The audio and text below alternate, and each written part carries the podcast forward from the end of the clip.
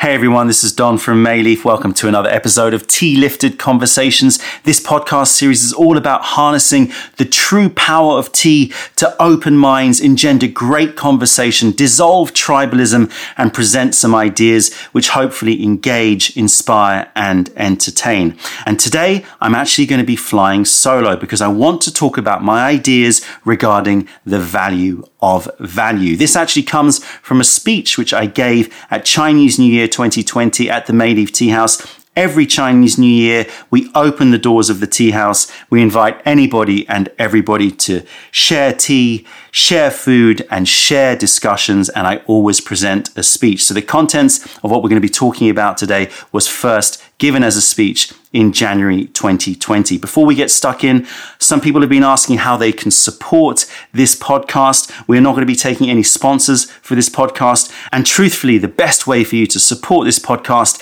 is to ignite your passion in tea. If you have not done so already, go check out the Mei Leaf YouTube channel. There's so much information in there, lots of education to inspire you in your tea journey. And then, of course, go to the meileaf.com website and pick up some pinnacle teas. Every year, we taste hundreds and hundreds of teas and we select our absolute favorite teas of the season. We curate our absolute best teas. So I can assure you that there are some immaculate teas on that website. And of course, teaware as well. And of course, share this podcast and share the Mei Leaf tea journey with your friends.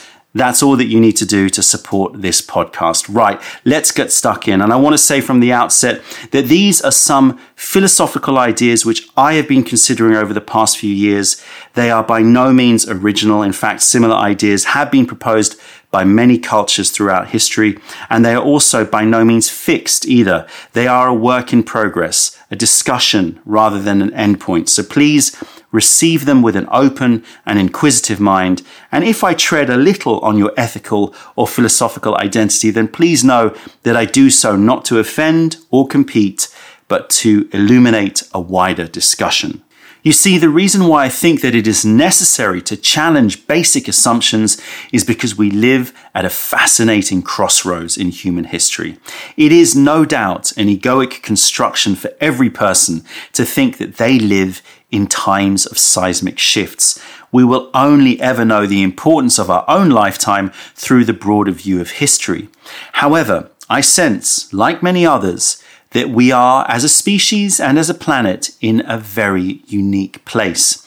We are living at the end of the post industrial revolution, and old social, economic, or political systems do not seem to be working or fit with our predictions for the future. It seems that many people are asking, what comes next? What does society look like for future generations? We hear about the information age, but most of us don't really understand what that means for our future. Have we reached the apogee or zenith of human civilization? And is the future a decline? And what about the health of our planet? Can we protect our only home?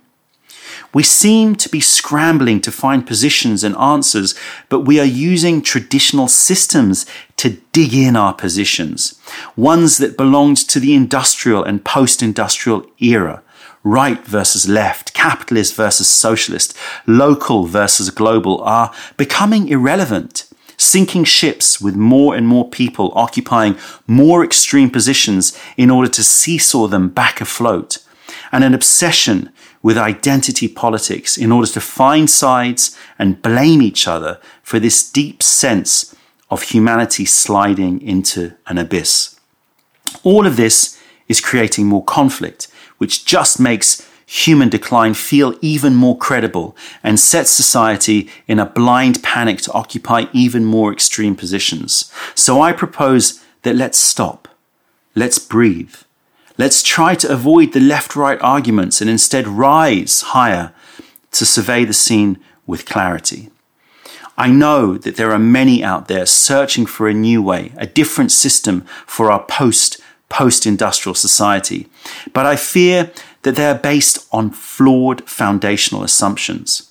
So I think that it is time to reset our ideas and find the foundational and unarguable solid ground from which we can build a thriving society, and a healthy planet in whatever the next age is called.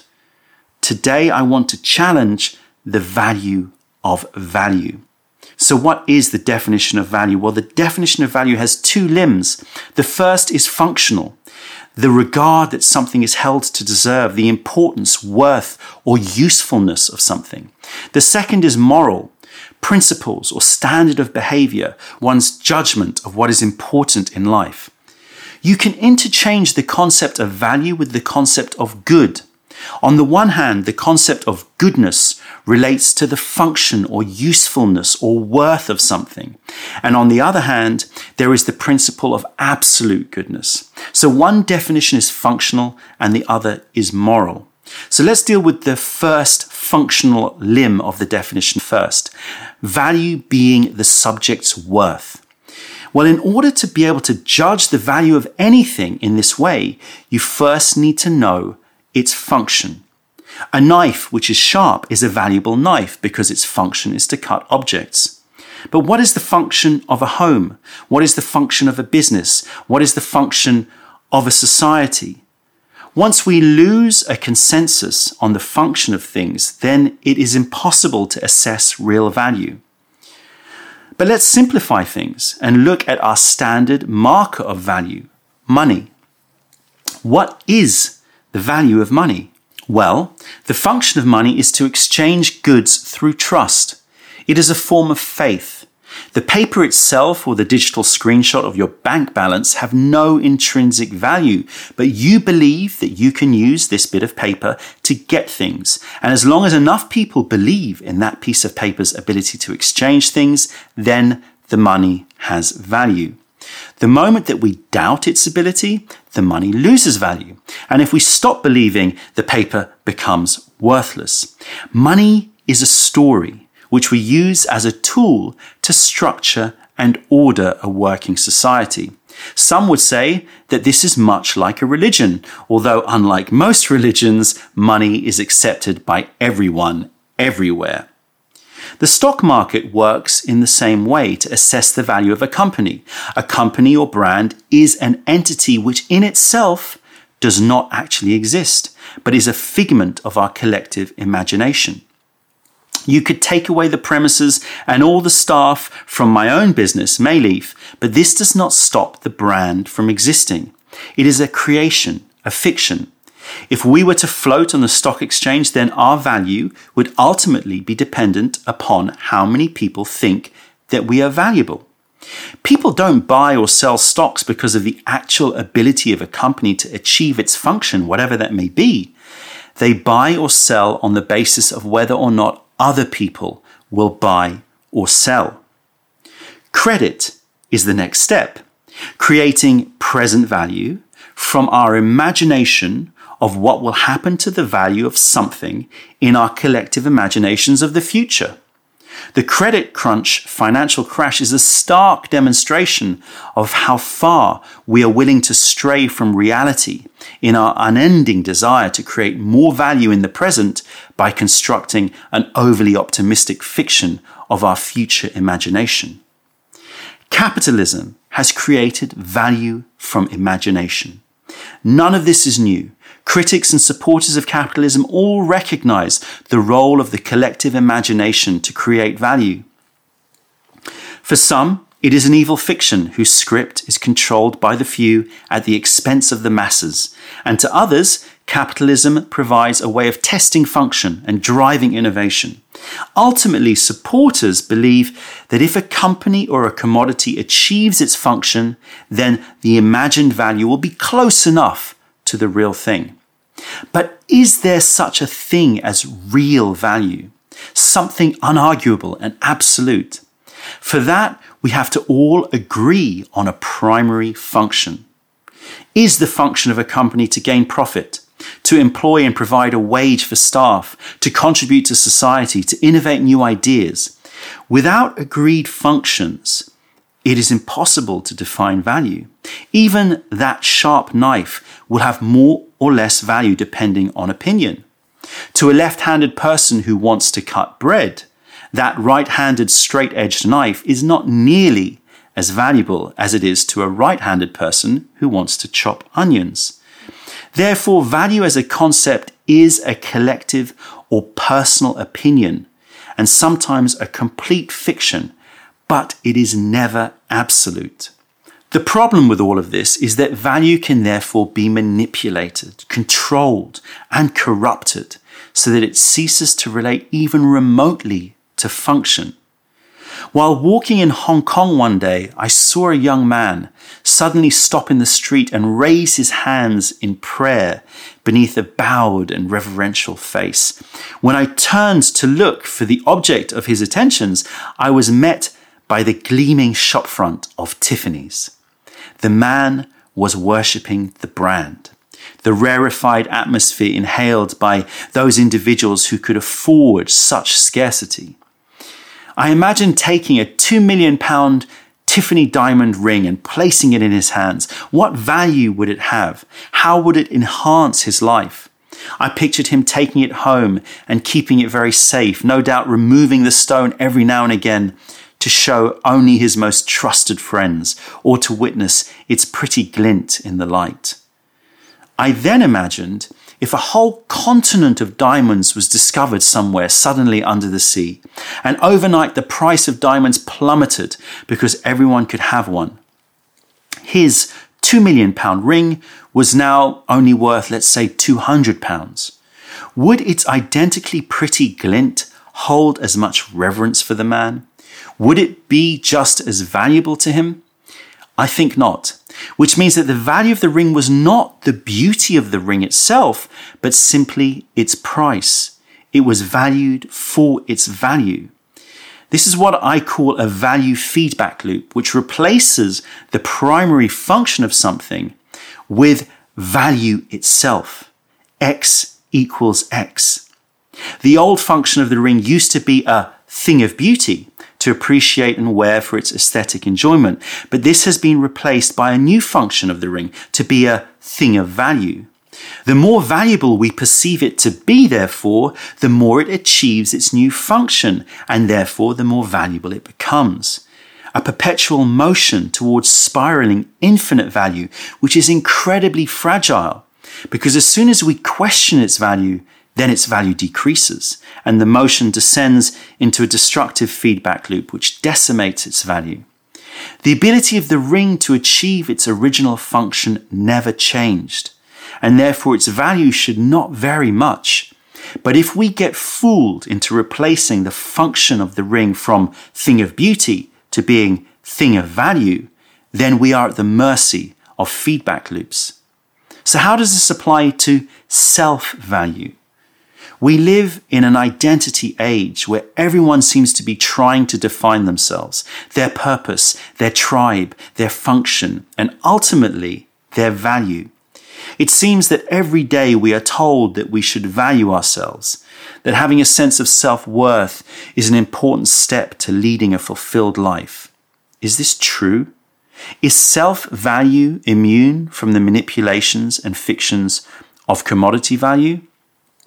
In my view, self value is not only just as fictitious, but much more destructive than the value of things. Because while the value of things is a necessary, if inaccurate, tool for maintaining the dynamics of society through trade, exchange, and innovation, the value of the self seems to me to be entirely worthless and the root of most suffering.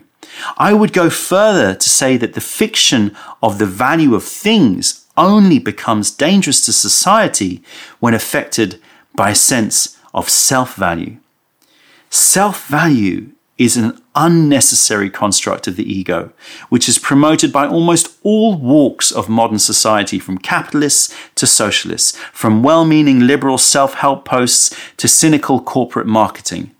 A deep sense of self value is the supposed goal for many of us. But what does this actually mean in practice? Just like the value of things, your value should be dependent on your primary function. So, what is your primary function as a human being? The clue is in the title being. The primary function of all life is to be. And perhaps evolutionists would say to further create being through procreation, to be alive and, if possible, bring more life. But just like the value of things, we have corrupted the concept of value by changing our functions almost daily and multiplying them unhealthily. Instead of being value, we have created a fictional form of value which we call self value. The self is a construct made up of a huge and ever growing number of functional attributes nationality, intellect, profession, sexuality, wealth, religion, beauty, humor, personality, interest, politics. The list is endless. And just like the value of things, all of these functions are manipulated throughout our lives by marketeers, socioeconomic structures, social media, oftentimes in order to control us like puppets. They get all tangled up to create a very messy and confused self that we try to work out in our heads and present to the world for valuation. Are you liberal enough, ethical enough, clever enough, funny enough, rich enough, powerful enough? To different groups of people, you will have different value. And it is purely based on their positions and their opinions and their insecurities and their instinctive desire to be better than you. And if you think that you alone can assess your own value, then I think you are wrong. This is even more of a fiction. Because just like money or commodity, the value of these external attributes are based on comparison and collective opinion. By allowing external attributes to define your value, you have essentially floated yourself on the stock exchange. No matter how much you try, your feeling of self value will be dependent on continuous and exhausting comparison and competition. Self value will always be relative to others, as well as your mood. And let's face it, we all tend to be our own worst judges anyway. So even if you believe the fiction that you can set your own self value, then you are more likely to beat yourself up. Why do you think those self help memes are so popular? They try to remind you to stop being so hard on yourself. So, by striving for the goal of self value, we are forever chasing more value. And since our value is only measured in relation to others, we are always in competition. And just like the value of things, self value becomes a figment of collective imaginations. Some people will be undervalued and others will be given overinflated value depending on their surroundings. And the ego will seek surroundings where their value is perceived to be higher. And we start to become entrenched in tribal echo boxes, which removes us from balanced discourse and pushes us to extremism and diatribe. Ultimately, the chasing of self value, just like the value of things, becomes sucked into a feedback loop. Eventually, just like that ring, we end up feeling that our self value is dependent on our self value, or our goodness is defined by how good we are at being good. We lose all definition of the actual functions that we are choosing to fulfill. We lose all semblance of control and we are lost bobbing at sea, simply reacting to waves of non-stop information thrown at us, which we use to judge our untethered sense of self-worth. This makes us susceptible to overblown highs and heartbreaking lows. Why do you think that societies which celebrate and glorify the self have the highest occurrences of depression, anxiety, addiction, and suicide. Put simply, striving to achieve higher self value is like being on a treadmill. You will always be working, but never arrive, and the treadmill will have a tendency to continuously speed up until you collapse. So, my advice is that if you really want to value yourself, then you must relinquish all ideas of self value. Your primary purpose is being, and therefore you have achieved your purpose and attained full value from the moment of your birth. Nothing that you do in your life changes your value. Think of life as an ocean. and each of us as an individual wave rising from the surface to express life itself before returning to the source. Some waves will be big and powerful, others will be mere ripples. But does it make sense to say that one wave is more valuable than another? Some of you may be thinking this all sounds very boring. A world devoid of the self is filled with beings with no opinions or passions. But that's not the case at all. When you stop fixating on the self, but instead celebrate being, you can still have all of the positions, opinions, and passions, but they remain external. Your being is irreducible. Your value is irreducible. And some of you might be worried that if we relinquish the concept of self value, then aren't we encouraging laziness, apathy, a lack of ambition, and perhaps even a condoning of evil acts? Well, let's deal with the idea of moral good and evil later. First, let's look at ambition and apathy. One of the keys to a successful and happy life is non reliance. Eastern religions talk about happiness coming from a relinquishing of desires, which I would reframe to a relinquishing of needs. Every single negative emotion is linked to a need. Think about it. Find a negative emotion and you will find at least one need that causes it. In order to free yourself from that emotion, you first have to address the need and recognize it as a fiction. The problem with self value is that we create and are manipulated into creating unending needs in order for us to feel worthy. I need to be rich. I need to be fit. I need to be loved. I need to be valued. The only way to solve this is to remove the underlying need to feel good about yourself. There is a big difference between want and need. We actually need very few things in our life food, water, warmth, air, shelter, clothing. Everything else is a want and not a need. But the problem with self value is that it creates the idea that you need other things in order to feel good about yourself. Indeed, on some websites, the list of fundamental needs have been modernized to include function, purpose, esteem, and identity. I think that this is a mistake.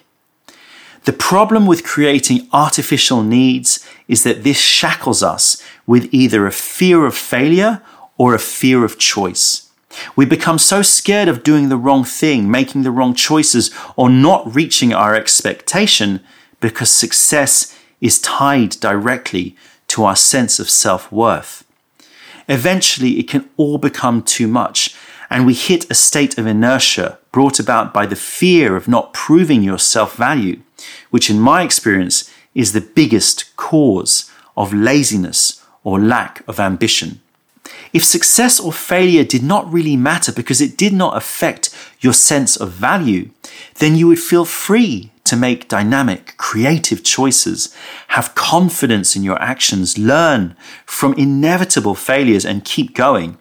Relinquishing self value turns life into a game. It motivates us to keep going, try new things, and be more concerned with the doing rather than the outcome. If we stop celebrating the self, then this does not mean that we become sleeping drones with a, a, loss of individuality. By relinquishing the fixation of the self, we can allow the individual being to flourish and societies to evolve.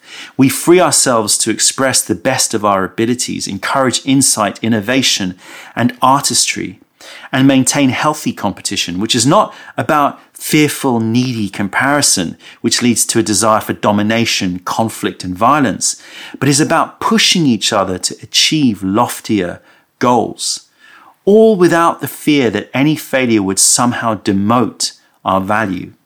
I have recently become a father, and I want so badly to be a good father, but I have to remind myself of the difference between wanting to be a good father for my daughter's benefit versus the need to be a good father in order to feel good about myself and to inflate a fictional self value.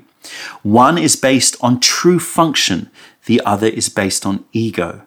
Inevitably, Focusing on function will mean that I will turn out to be a more successful father rather than succumbing to the feedback loop of needing it for more self worth.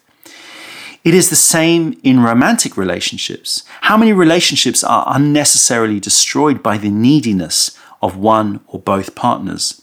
When the focus of attention stops being about simply building a strong relationship and becomes consumed with an emotional need to stay together in order to satisfy self worth, then the relationship is in trouble.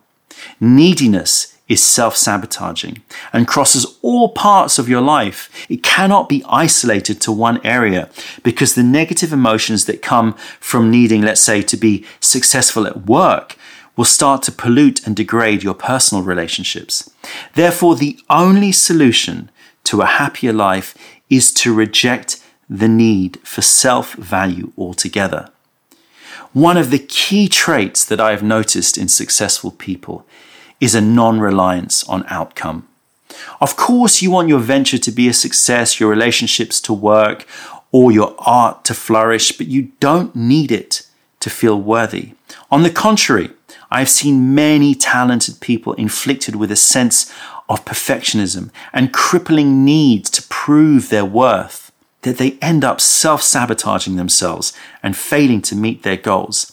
So, relinquishing self value will inject more ambition and energy into society and actually reduce laziness and apathy. And for all those people whose skills do not naturally mesh with professional ambition, but instead is more tied in with their home or personal activities, the casting aside of self value means that they do not need to feel any sort of fictitious inadequacy or comparative judgments. How many people do jobs that they dislike simply because they think that it boosts their perceived value? Thus, the workforce in a society with no self value will be self selecting. By taking away the concept of proving your worth, we would all have the freedom to use our natural skills. Innovators would innovate, creatives would create, producers would produce, and artists would create art. Of course, I am not saying that we should stop applying critical self evaluation to ourselves and others. We can continue to assess our actions and that of others and make judgments of their performance. But just like looking at our performance playing a video game, we can be critical of ourselves and others in order to improve, but ultimately we must realize that it is just a game and does not fundamentally matter. So let's talk about moral values. To be good can either mean achieving function, as we've discussed already, or it can mean following an absolute principle of goodness. By relinquishing the concept of self value, aren't we throwing out the concept of moral goodness? Will this not bring about more evils? In exactly the same way as with ambition and laziness, I actually think that a lot of the acts perpetuated by humans, which would, by broad consensus, be classified as evil, are caused by the fiction of self value. They are acts of the ego, which are justified by a warped sense of function and a reliance on proving self worth. A CEO of a company may think that the function upon which his or her self value is measured is to make maximum profit. And therefore, to be a good and valuable CEO, he or she may excuse selling life threatening products because self value is the goal. If a father sees providing material gifts to his child as the function of a good father, then he may excuse stealing because ultimately his sense of fatherly value or goodness trumps the morality of stealing. If power is your measure of self worth, then what would you do to protect your sense of self value through the domination or even the violence against others. Self value creates acts detrimental to human civilization. And is there an absolute definition of moral goodness? Is the idea of good versus evil a fiction in itself? For some traditional theistic religions, good is defined by divine law and absolute morality. Does this exist? Or do we use the storytelling nature of religion to try to define our consensus of good versus evil?